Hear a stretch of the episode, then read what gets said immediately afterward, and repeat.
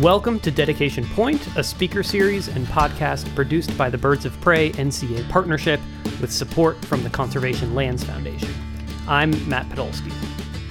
We're following current issues relevant to the Morley Nelson Snake River Birds of Prey National Conservation Area in this season of the show, with a central focus on climate change's impact on this landscape. In our past few episodes, we've had wide ranging discussions about the impacts of wildfire, the potential for carbon sequestration, shifting approaches to land management, what climate models can tell us about the future, and more. This episode features a discussion that Birds of Prey NCA Partnership President Steve Alsop and I had with Danielle Murray and Andres Esparza from the Conservation Lands Foundation. The Conservation Lands Foundation represents a national movement of grassroots activists working to protect, restore, and expand the National Conservation Land System, which includes the Morley Nelson Snake River Birds of Prey NCA. The organization has played a key role in the establishment of the Birds of Prey NCA partnership and continues to be one of the most important supporters of the work that we do. Just a few months ago, the Conservation Lands Foundation launched the Climate Atlas an online public lands mapping tool that allows users to visualize climate resiliency, biodiversity, stored carbon, and many other landscape features that are important to conservation efforts. We'll be exploring this fascinating new tool along with many other aspects of the Conservation Lands Foundation's work in this episode of the podcast.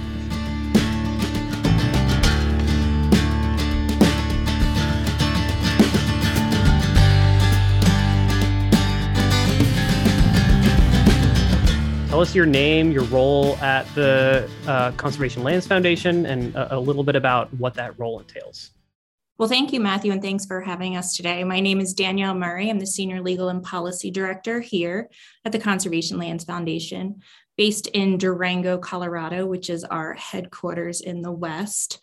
I do a lot of policy work, work on resource management plans, and working to change the conservation dynamics of the Bureau of Land Management and some of our key landscapes, which are national monuments and national conservation areas.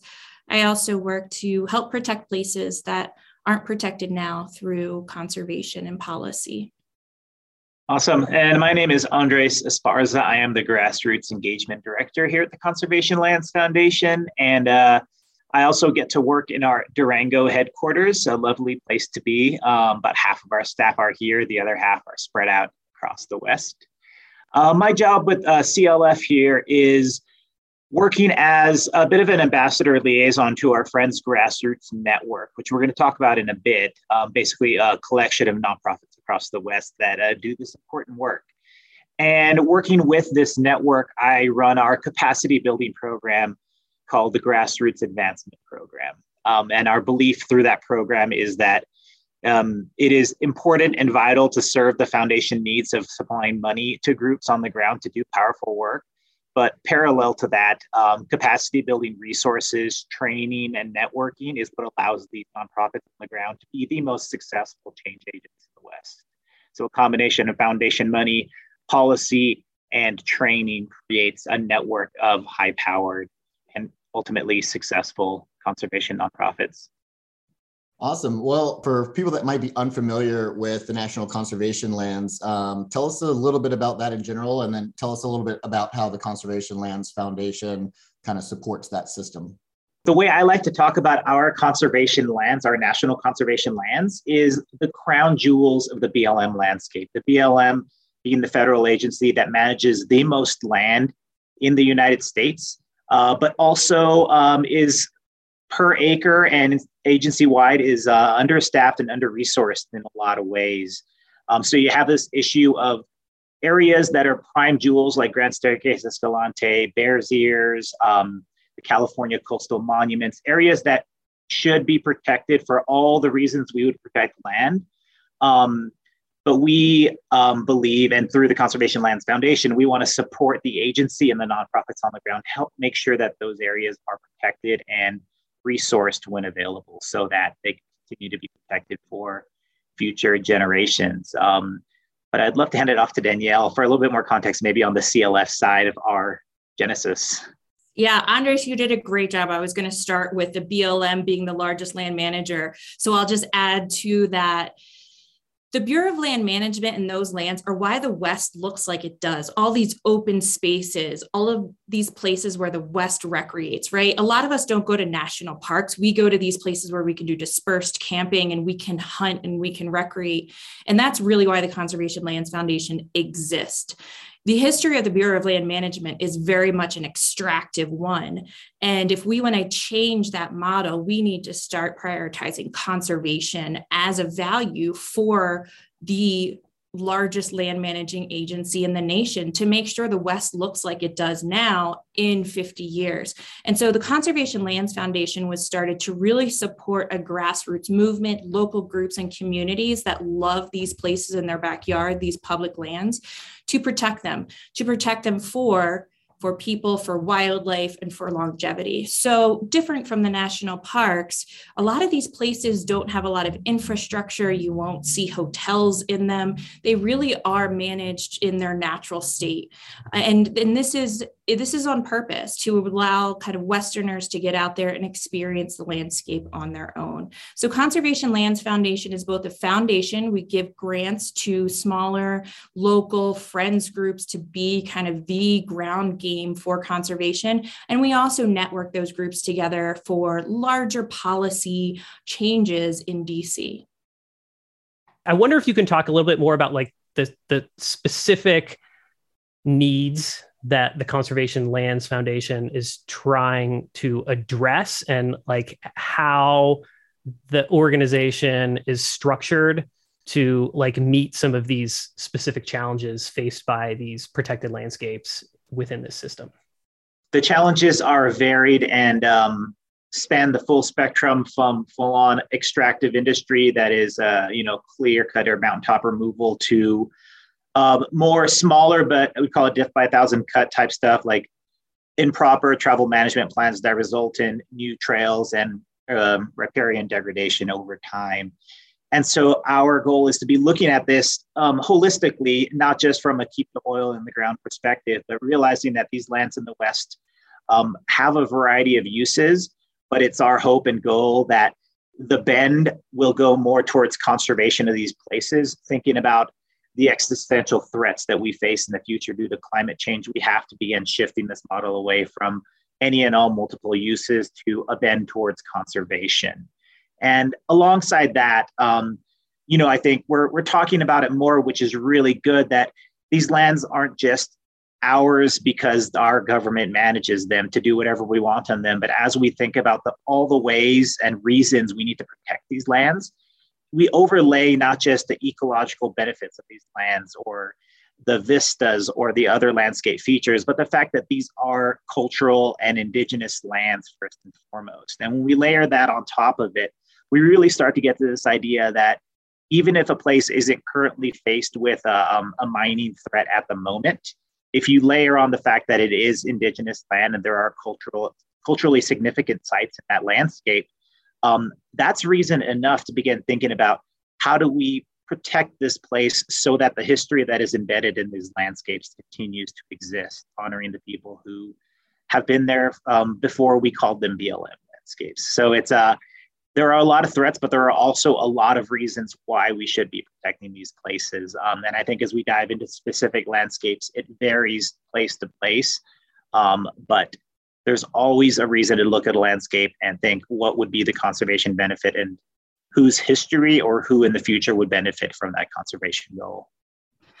You know i'll just add to that that change is hard but it is a constant. And so we are really looking to change kind of how public lands are managed in the West. And we're set up in a way that allows us to both work with the agency, to support the agency, to help the agency, to make them you know look good by you know using comms and using different tools to help talk about the importance of the blm while at the same time trying to move a conservation agenda forward. And you know sometimes there is a little push and pull there but i think you know, we are ultimately trying to be allies to the agency as we are effective conservation advocates. And I think that is, you know, a structure that at sometimes, you know, you do have a, a little bit of speed bumps, but in the end, I think is the only way to make really productive changes to do that with the agency and support of the agency. Awesome. And Danielle, that's the sort of a good lead into. Um, we're curious a little bit more about your specific role at CLF as the Senior Policy and Legal Director. Yeah. Yeah. So I started about 12 years ago right uh, after our organization was actually founded when there were three staff and now we're up to 20 so we've grown as an organization and my role at the organization has changed over time some of the more interesting things especially as it relates to working with the agency is that during the trump administration we did get involved in some litigation. It was the first time that we did as an organization uh, make that decision and our board made that decision. Uh, and so, yes, my role is to manage really high profile threats to BLM, to the conservation mandate of the agency, but also to think of creative ways that we can better manage the national conservation lands as a whole and be consistent in that management. So it means something to be in the system. Andres, uh, you mentioned the Friends Grassroots Network earlier. I, I wonder if you can um, tell us a little bit more about, uh, I mean, what this network is, and also, you know, how the the model behind this network helps advance the work of CLF, and also all of these friends groups that that um, we've been talking about that are associated with different protected areas within the within this system. Yeah, Matthew. Uh, so our our belief in the Friends Grassroots Network is uh, rooted in the idea that you know Danielle and I, for um, for as knowledgeable as I may think we are, or our general staff is, uh, we're in Durango, and we have a particular set of resources and connections that we can put to use. But um, we don't live in Boise. We don't live in Ontario, Oregon. Uh, we don't live in Mesquite, Nevada, or all the rural West places where the most important work is happening on the ground. Um, Steve lives and works and plays right at Birds of Prey NCA. Um, Tim Davis lives and works in the Owyhees in Oregon. I could go on and on with the people who live in these places. They're born there, live there, go to the same small town grocery store that everybody else does. Um, so if anybody is going to be successful in advocating for and protecting these places, it's um, it's not necessarily a group with money that is far removed. They have huge impacts in the vital work, but the groups that are on the ground that live there are the ones who not only have the best idea of how conservation can be best achieved, but they have the community connections and ultimately live with the decisions that are made and continue to support these landscapes. And so that's kind of my long winded way of saying conservation is local grassroots based, um, and it's how it's going to be successful moving forward. And so our belief with our network is that it is our duty to support this network of 80 plus organizations across the West, similar in size and scope to Birds of Prey NCA partnership, some much bigger, some much smaller, um, all ensuring that local voices that are focused on conservation have a say in and lead on conservation efforts. You know, this is alongside local indigenous communities, youth activists and working with people who, you know, at first glance you may call the opposition, but in reality, it's all people who value the landscape where our goal is simply to make sure that that protection is always conservation focused. So our goal with CLF is to make sure that the advocates on the ground, the local nonprofits have all the support they need, which is why at CLF, you know, as Danielle said, we do really we do three things. We we are a foundation first and foremost. Um, we engage in policy comms and litigation support as needed, and we provide capacity building resources so that the folks on the ground who are going to be there long after the fight leaves the national headlines are still well equipped, both in knowledge and money and confidence to to lead into the future so that these landscapes retain their protections. You know, you mentioned there's 80 plus of these sort of friends groups. Um, and obviously, our sort of friends group, which is called the Birds of Prey NCA Partnership, is a friends group for the Morley Nelson Snake River Birds of Prey National Conservation Area. Is part of what the Conservation Lands Foundation doing with this Friends Grassroots Network is the idea that you're bringing together existing groups that were sort of launched organically to provide support to these local areas or are you like actively trying to initiate the creation of groups to sort of serve as that grassroots on the ground like local connection with landscapes or is a little bit of both? If there is already a group of passionate individuals that are interested in protecting that landscape our job is to help them get where they need to be so that they can do the work they believe in. Um, if there's already people doing the work um, those are the people who have self-selected. We're always happy to help them with uh, hiring and skills to be everything they want to be um, if we enter into a landscape or a campaign that is in desperate need of a local group, um, you know, part of our job is to ask around and see who's who has done this work in the past. Has there been groups that are now defunct that could be revived who have this mission already? As much as possible, we um, need and want it to be organic. We want it to have begun before we enter, um, because those are the people who believe in those landscapes, and we want it to be seen as a true community effort, not somebody from Durango coming in and creating a group. Um, that's not to say that's bad in any way, um, but we fully realize the politics of the rural West, and often it's people who go to your church, who shop at your grocery store, who work on your car. Those are the people you're going to trust, um, and for good reason. And so we really do want to make sure that the it's as organic as possible, so that the relationships are are true and real. But Steve, I know you entered the network. Uh, before my tenure here started. And I'd love to hear about maybe your um, your introduction to our network.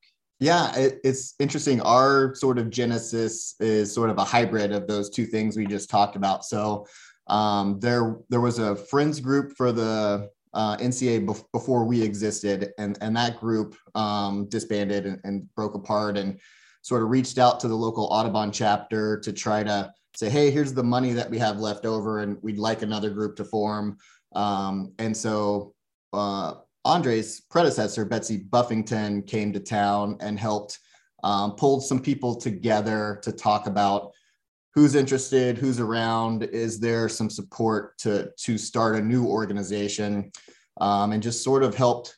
Um, I, I, know there was folks from all the agencies, so there's Fish and Wildlife Service and, and BLM and USGS, and then we've got a lot of local conservation nonprofits. So there was um, a Great Basin Conference that was in town. And so we sort of used that collective meeting to have a little sub meeting about is there some support to start a friends group?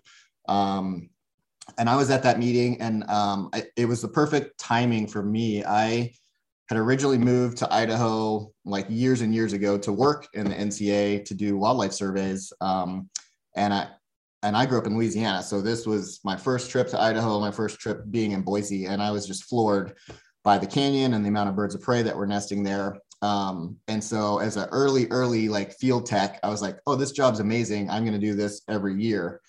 Uh, and then the funding never came back for that project. So uh, I liked Boise enough to stick around, but I was at the point of really pushing for some research to get started back up in the NCA I wasn't super happy with doing sort of environmental consulting work.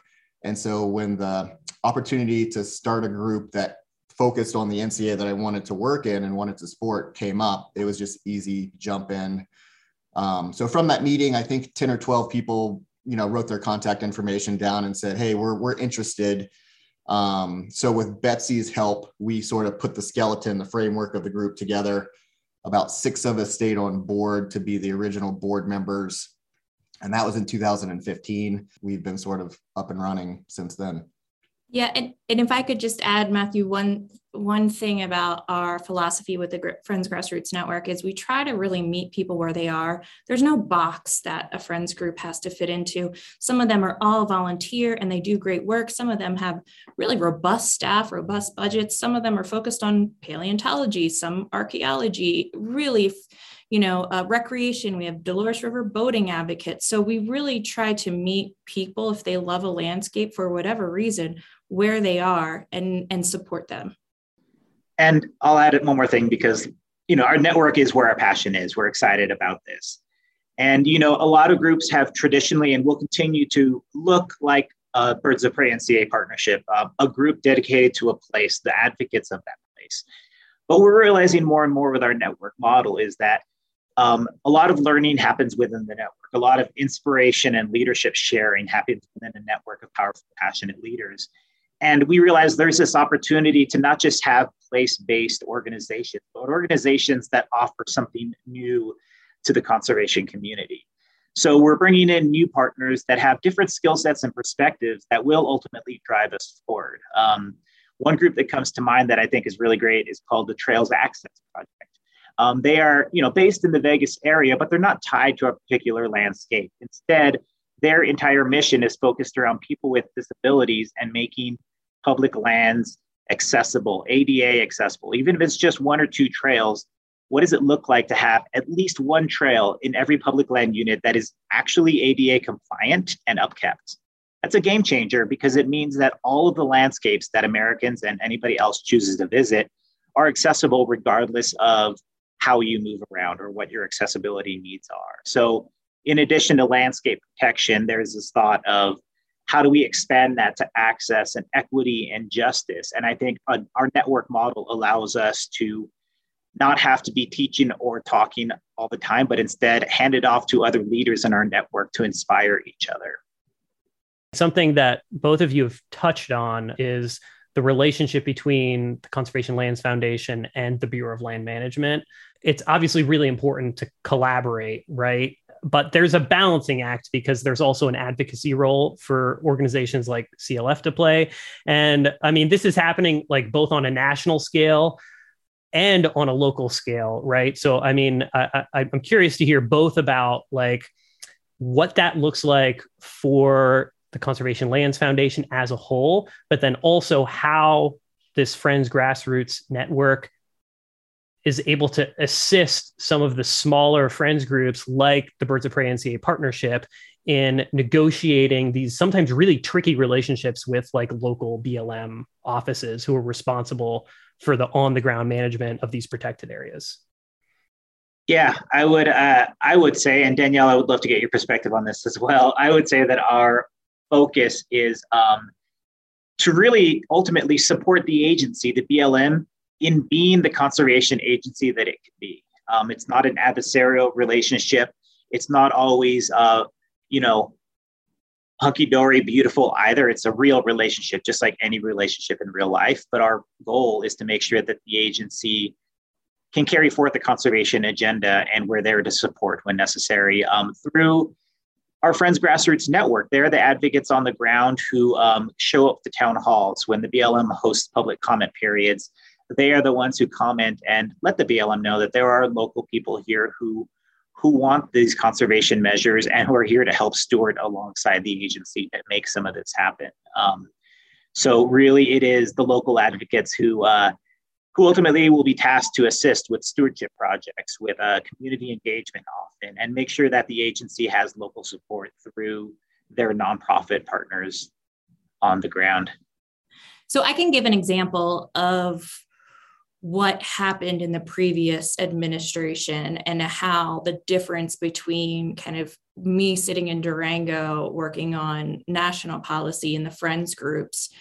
During the, the Trump administration, uh, BLM officials were no longer allowed to come to events of ours to speak we really were cut off from you know working productively with leadership and that happened throughout the administration um, the, the past four years. And it was really sad because we had a lot of great relationships. And I think there was just a hesitancy to work with conservation organizations at that higher level. However, the friends groups were able to keep those local relationships with BLM because they lived in the same communities, they continued to work together, and they didn't, it, it all the kind of political drama, you know, they were still able to maintain those relationships, work together um, to protect a landscape. And so that's kind of the difference that you see. And yes, you know, I, I feel bad for our BLM friends sometimes because it seems like, you know, they there's huge waves in administrations and we establish such great relationships and try to work together. We're working with BLM right now on an MOU that would focus on really highlighting public lands and how important they are. And we're going to support BLM in that. And we can help bring resources to the table. And so we're both winning. I mean, those type of things sometimes don't happen in various administrations. And so you kind of just have to take your cue from the agency. We didn't want to push anything, but that's just an example of how the friends groups are able to maintain those relationships. And those are the things that kind of get us through some, some tough anti-conservation administrations is that like solid relationships locally. Yeah, really quick follow up. Uh, how in the last year or so, how, has there been a big shift? Like there was a in the previous administration, sort of a disconnect. Have you guys seen some reconnection, some some sort of rebuilding of those bridges that might have fallen away? Yes, and it was almost immediate. We are now having regular check ins with the National Conservation Lands lead and staff over Zoom. COVID has made it really hard to do anything in person, but just check ins. What are we working on? Again, we're working on an MOU now with the COM staff at BLM and others to talk about the importance of public lands and have a kind of comms campaign. We're just seeing a lot more willingness comfortability of working with us as allies uh, on certain projects. Again, the advocacy, we have to check that at the door a lot of times with our BLM uh, conversations, but we can still work together on projects where we have kind of a joint vision and joint goals. And that has changed pretty much overnight. Yeah, and I would just say that you know we, we say the agency, we say BLM all the time um, because it is a an institution, an agency, but it is made up of local passionate people as well who if I mean, you go out and you chat with any of them or go have a drink with them after work, you realize they love the landscape. They want to be doing that job. I think very few people get stuck working at the BLM. You choose to work in the rural West because you love those landscapes.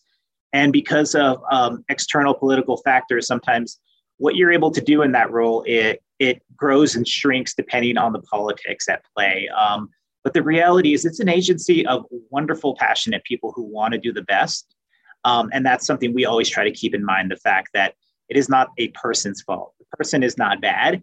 Um, there is a larger structure at play. And sometimes you just have to sit and wait for a few years and know that the relationship will continue um, when the time is right.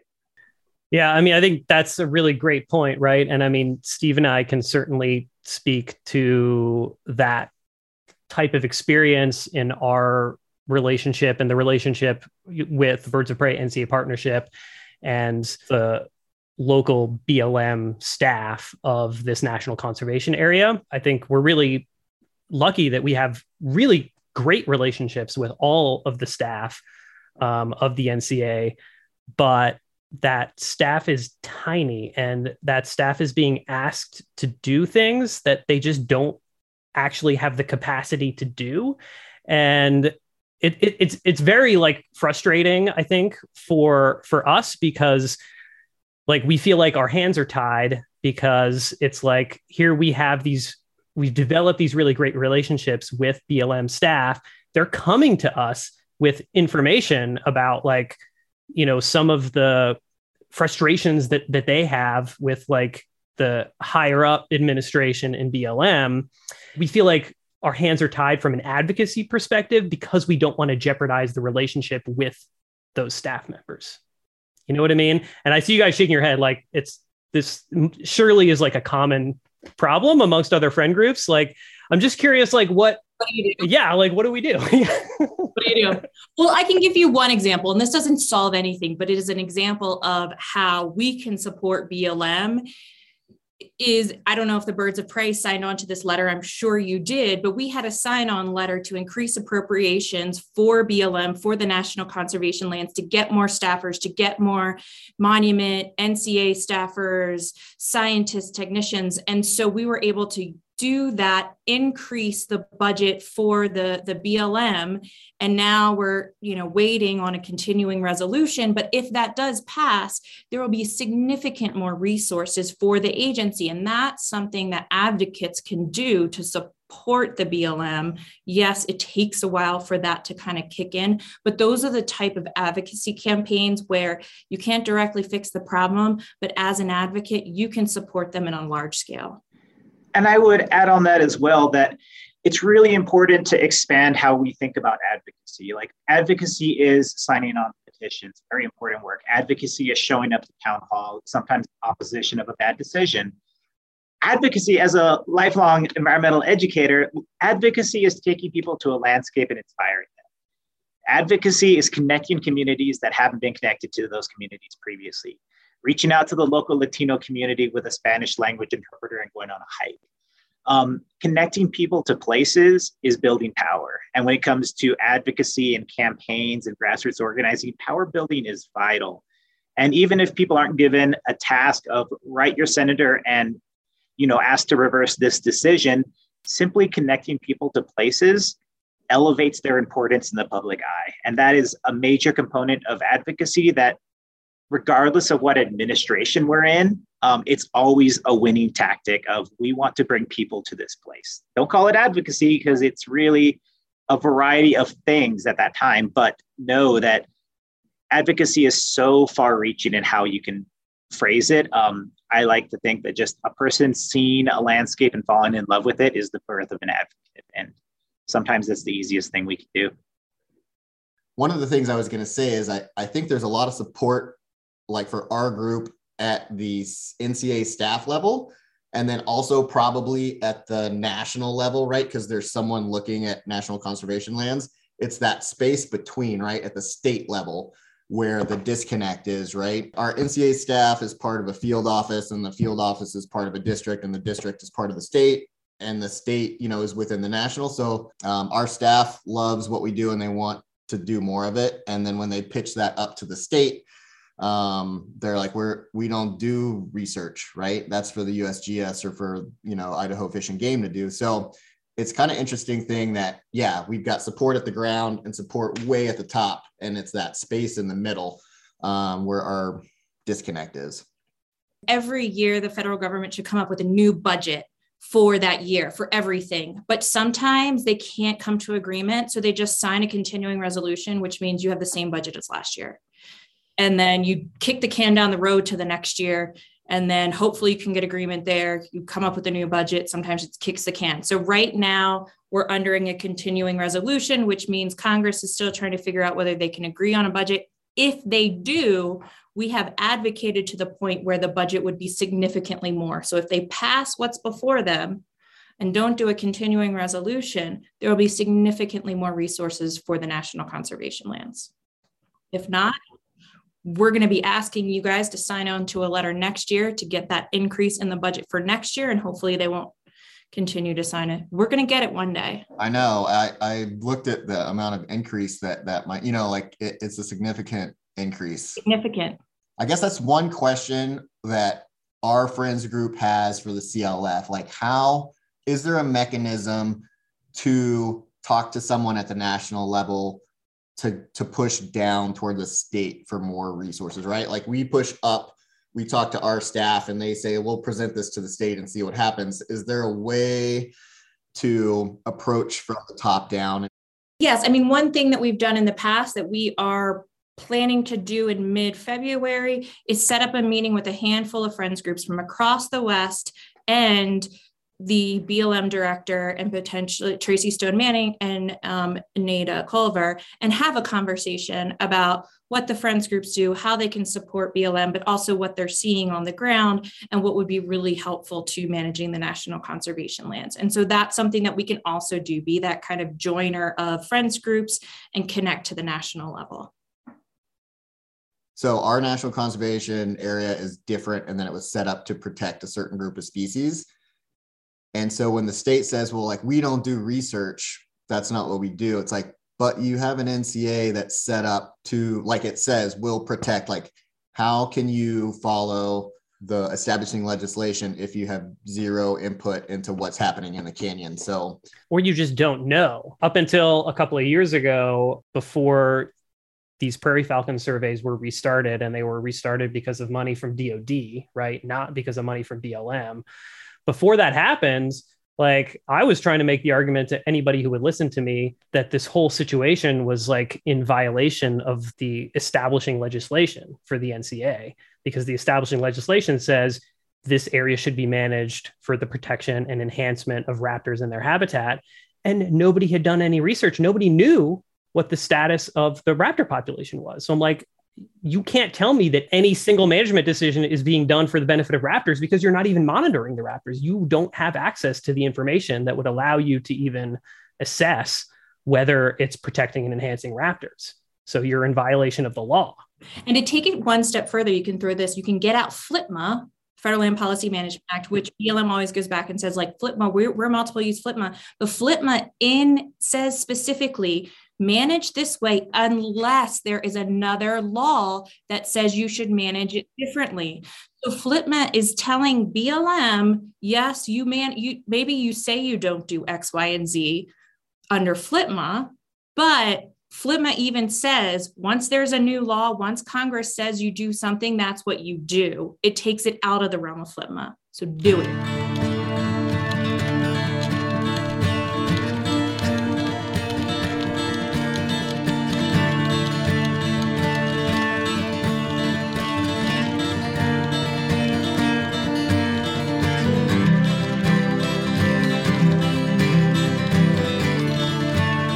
But no, I do want to dive into the Climate Atlas tool. Um, yeah. I mean, Danielle, I wonder if you can just kind of give us an introduction. Like, where did the idea for this come from initially? And and you know, and obviously, like, just describe briefly what it is and like where did the idea come from? So about two years ago, uh, the previous administration all of these reports started to come out. The Intergovernmental Panel on Climate Change came out with a report that talked about the interconnection between land and climate. There was the Campaign for Nature was starting and the Global Deal from Nature, which is a scientific report that said to mitigate the impacts of climate change and biodiversity crisis, we need to protect our natural ecosystems, our lands in natural form. And so we kept seeing all these reports and realized that as a conservation agency working with the largest land manager in the nation, to really protect more ecosystems. This is our greatest opportunity, at least in the United States. And so, this 30 by 30 concept of like, we need to get to 30% of protection by 2030 and 50% of protection by 2050 to help mitigate the climate crisis for sequestration, to help us adapt as humans and species. We really need to protect our natural ecosystems. So, I started talking to our national partners hey, is there data? Data out there? Do we have anything where we can show that interconnection between lands and climate and biodiversity? And I kept getting no. And so I worked with some high level partners, pulled together some funding, and was re- able to create a tool that looked at our available unprotected public lands, which is Bureau of Land Management and Forest Service, and the climate and biodiversity implications of protecting those lands.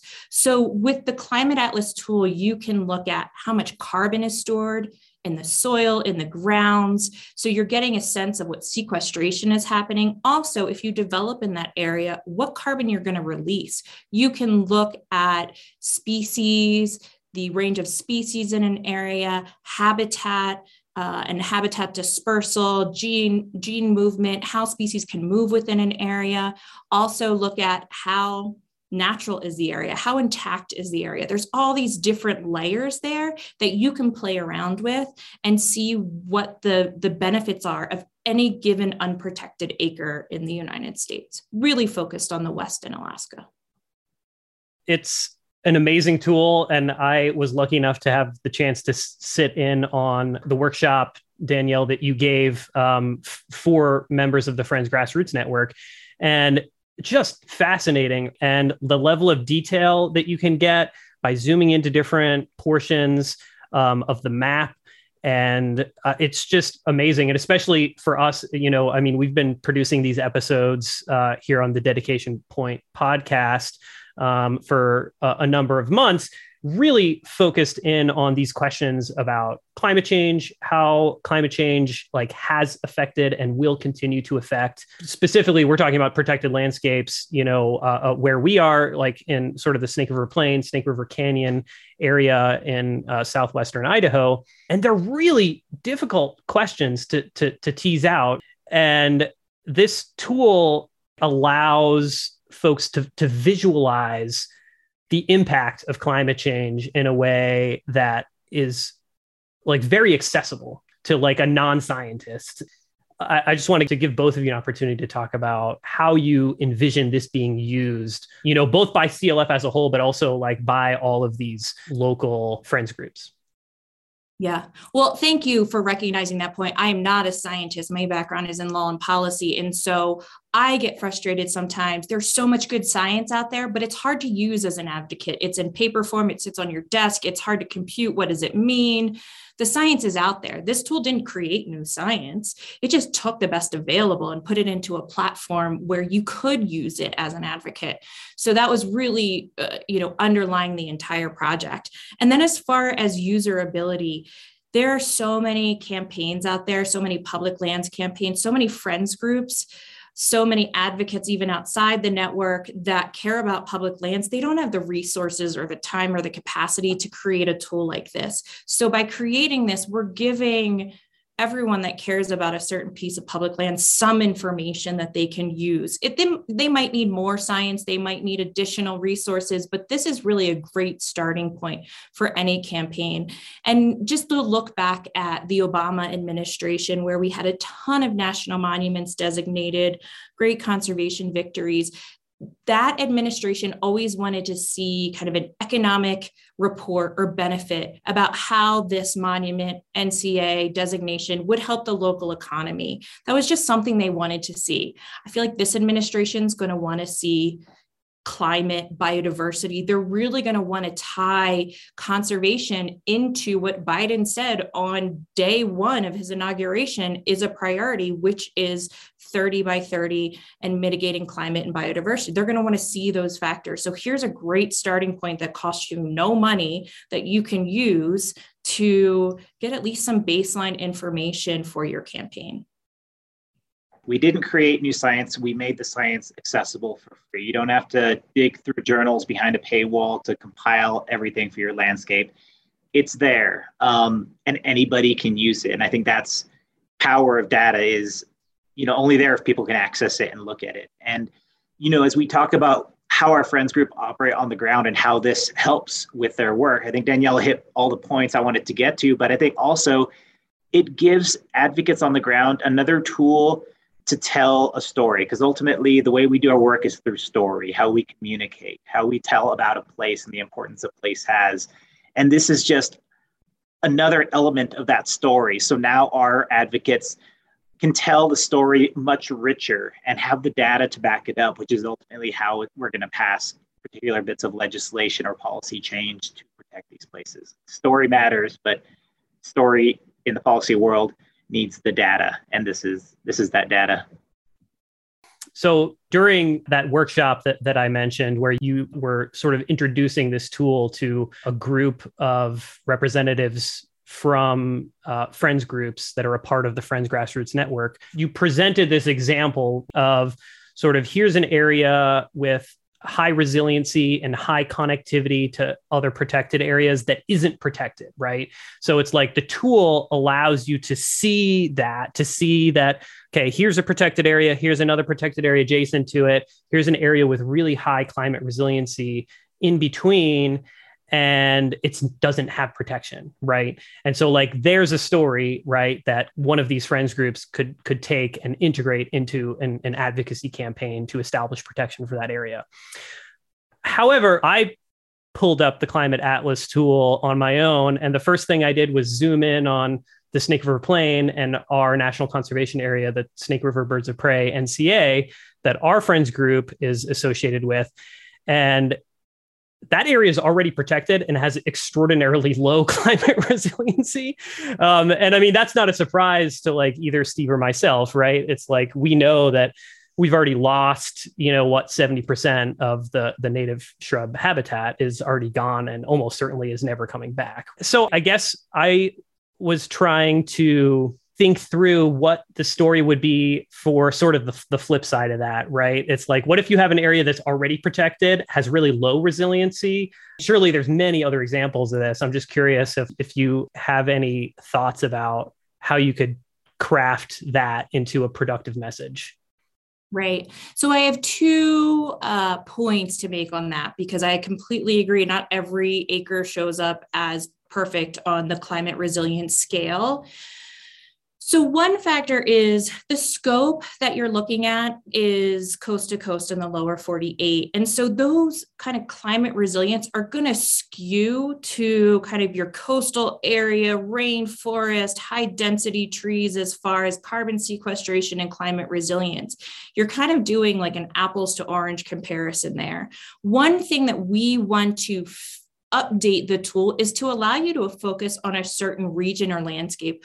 For example, when we showed this tool to uh, high level folks at the BLM, they were concerned that some of the remaining grasslands that are intact, which are so important, don't resonate high on some of these scales. Well, it's again because you're doing an apples to orange comparison. If you were able to draw a line around kind of your grassland range and run the analysis that way, you're going to then see high you're going to see different things pop up because you're doing it apples to apples instead of apples to oranges, if that makes sense. So, really, we're trying to update the tool to allow you to have a little bit more flexibility on the types of landscapes you're looking at. And that might change the results a little bit. And that's the feedback that we've had. My second point is this is one tool and one set of values. There are so many other values that go with the importance of protection of public lands. It's quality of life, it's cultural, it's history, it's you know love for bird species it, you know whatever it is this tool doesn't measure all of that and so while this is important it's not everything. And so that's my kind of second point there is just because your landscape doesn't resonate as like you have to protect this to store X amount of carbon doesn't mean there aren't a ton of other extrinsic values that you could make the case for the importance of that protection. Totally. That definitely makes sense. Um, and I mean, that kind of leads me into my next question, which is about another idea surrounding land management practices, which is this RAD land management framework um, that was implemented by the National Park Service, I mean, almost a year ago. RAD is an acronym, it stands for Resist, Accept, Direct. And it basically encourages land managers to, to analyze situations on the ground and assess whether it makes sense to continue resisting changes to that landscape. It's sort of like the federal government, at least within the National Park Service, giving permission to land managers to say, trying to uh, restore this particular landscape to some past condition is fruitless, right? And sometimes you just have to accept that those changes are, are going to happen and those are inevitable. And then the direct por- co- component of it, the idea of directing change, I think is what's most interesting, which is the idea that we're giving permission to land managers to envision a, a future landscape that is not necessarily anything at all like what that landscape has looked like at any point in the recent past and then to take active management steps to achieve that future condition. Um, and to me, that's just like revelatory, right? And, and and I mean, partly because I have thought for a long time that this idea of resisting change and trying to restore habitats to like the way they looked at some arbitrary point in the past is kind of silly. But I, you like, it, I, I guess I'm just curious. Like, is this something on CLF's radar? Is this something that you think the Bureau of Land Management should adopt as well? You know, I would say right now it is not something on CLF's radar. We are at the stage of there are still so many intact, amazing landscapes that are under that aren't protected and are under threat that like we need to start there, right? And we need to make sure we don't degrade uh, drill you know, and and impact those landscapes that exist. As for you know the restoration component, I think that's a big part of you know future conversations and something that the agency is grappling with. But there it's so much more complex and i know our friends groups do restoration and restoration efforts. And i think in a lot of places it makes a ton of sense because the science says you can restore this area and it will make an impact. Other areas yes i know that the longevity of that restoration is in question. Really at clf while that is so important there's so much to protect now that is in its natural pristine state and we need to start and we need to focus there and that's really where you know kind of clf's niche is. I would 100% agree. When you talk about 30 by 30 20 by 30 is not very far away. When you talk about the extension of that 50 by 50 that's not realistically very far away um, and I 100% think that restoration is a vital part of it. But what we can do now is protect the places that need to be protected. You know, as a new father, uh, what I like to think is like, what, what can I do and what is my kid going to be able to do? I need to make sure that these places get protected now. My kid can worry about the restoration. That's going to be his job down the road. But right now, what I'm in the position to do is make sure that the places that are the most vital to ensure that he has a future get protected now and i'm going to leave it to him and his generation to figure out how do we start restoring back to something that allows us to look to the next 3000 years. Yeah. And to just give one other kind of piece of context and you said this is the national parks that have adopted this model. So the national parks are are, are beautiful crown jewels. The agency really focused on conservation but that system is not expanding unless lands come from the Bureau of Land Management or Forest Service. Like they have kind of a set um, portfolio of lands. And so they're looking at restoration of what they have. The national conservation lands, the potential is millions of hundreds of millions of acres because the agency has so many millions of acres that are not protected yet. And so we're really focusing on those future protections. And so it does make sense that the Park Service is really looking at what they have managed now and looking at that restoration piece, while BLM, the potential for further conservation and significant further conservation is really kind of the focus and especially under the 30 by 30 um, the 30 by 30 you know agenda that that biden has put out. You've mentioned these like the, the 30 by 30 goal and the 50 by 50 goal quite a bit. Um, and and obviously like i'm i'm very familiar with these campaigns. I understand the idea behind them and the idea of protecting landscapes to increase generally climate resiliency. But one of the things that Andres, you've also been talking a lot about are like the connections that local communities and specifically indigenous communities have with a lot of these landscapes. And from the perspective of indigenous communities, I think these like the goal, the 30 by 30 goal, the 50 by 50 goal can be problematic, right? Because like in order for these lands to get protected, what we call protected, they had to first be taken, stolen from indigenous nations, right? And you know, when we talk about that, like when we talk about this in the US, it's like we're sort of disconnected from that dispossession because it happened a long time ago. But like indigenous dispossessions in order to protect landscapes, like that's still happening, right? And that's really a legacy of like our conception of what protected land should be in the United States. And so I just like it's it's so like tricky for me um, whenever I hear people talking about the 30 by 30 goal and the 50 by 50 goal, I'm like, but what does that really mean? Does that mean that humans shouldn't be living on 50% of the landscape of the earth? Like, we need some nuance, I think, in that discussion and some understanding that, like, uh, pro- like what does a protected landscape really mean? And Steve and I have had the opportunity to have a number of conversations with some of the folks from the Duck Valley Reservation. We had the opportunity to interview the former chair of their leadership uh, council.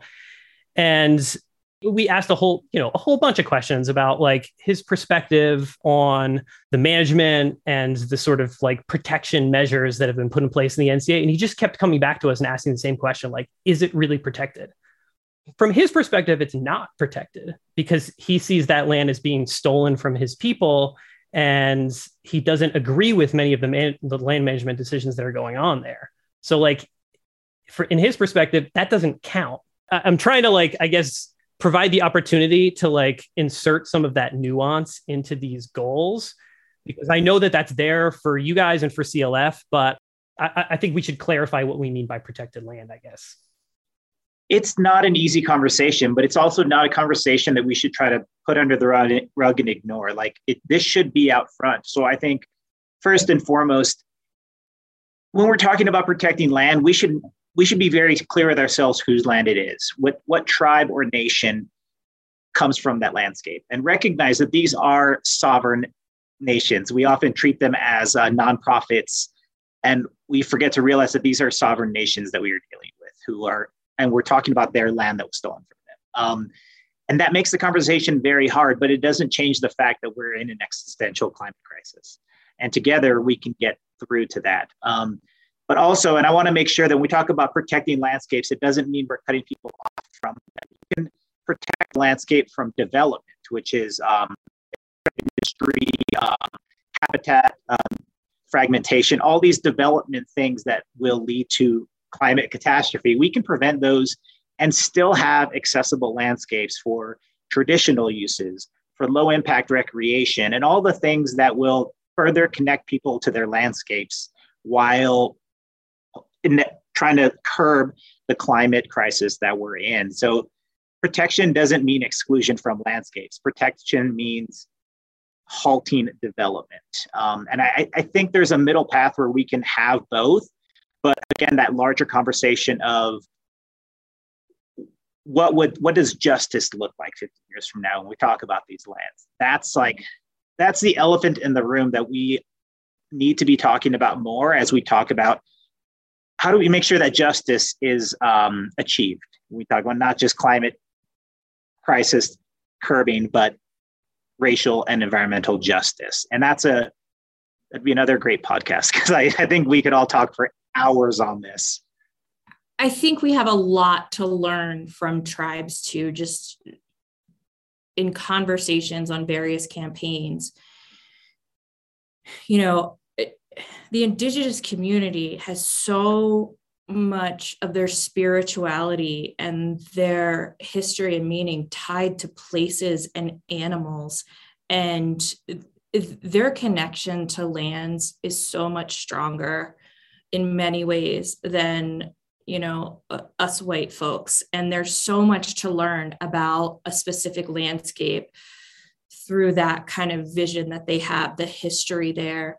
And and i think you know it's us white people that have really messed things up. And so we have a lot to kind of learn. And it's through those conversations that i think these kind of tribally led campaigns where we're focusing on what's really important to them um, are ones that are going to be successful because they really respect and value conservation or protection or whatever word um, that you want to use, but the kind of spirituality of land and place and wildlife in ways that we just don't the land title for some of these areas is being given back to indigenous nations um, and management authority is being given back to indigenous nations. And this this really is like this global movement that's happening but i feel like here in the us we're so far behind what's happening in canada and australia and new zealand. I mean these other sort of settler colonial nations right? You bring this up amongst conservationists and it's almost like like whoa that's like so radical and it's like no this is happening in in other countries like we shouldn't necessarily treat this like such a radical idea kind of the way that we look at working with tribes is not to assume. I think there's a lot of environment environmental groups now that are like co-management. We should have co-management, co-management. It's like, well, what do the tribes want? What do they actually want? Maybe they don't want co-management. Maybe they want their land back. Maybe they just want to have a seat at the table. But you know, what do they actually want?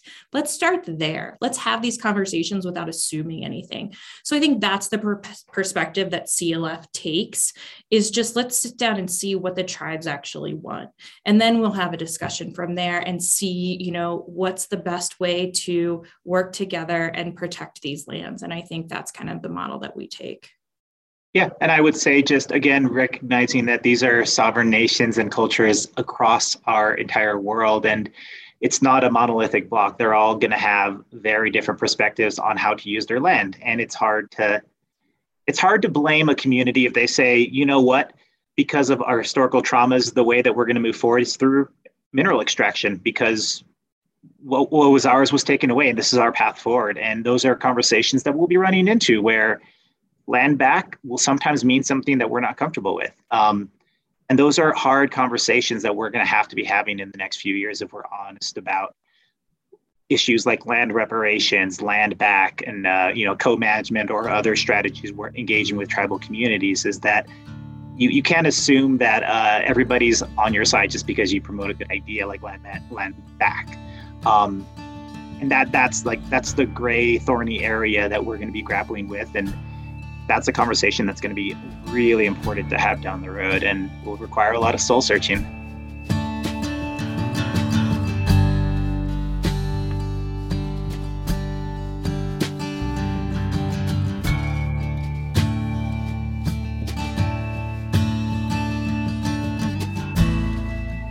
That was our conversation with Danielle Murray and Andres Esparza from the Conservation Lands Foundation. If you'd like to learn more about this podcast and the organization that produces it, you can head over to Birds of Prey NCA or check out the Birds of Prey NCA Partnership on Facebook. Dedication Point is a production of the Birds of Prey NCA Partnership in association with the Wild Lens Collective and with support from the Conservation Lands Foundation. Today's episode was produced by myself, your host, Matt Podolsky. Music is by Like a Rocket and Ragged Coyote.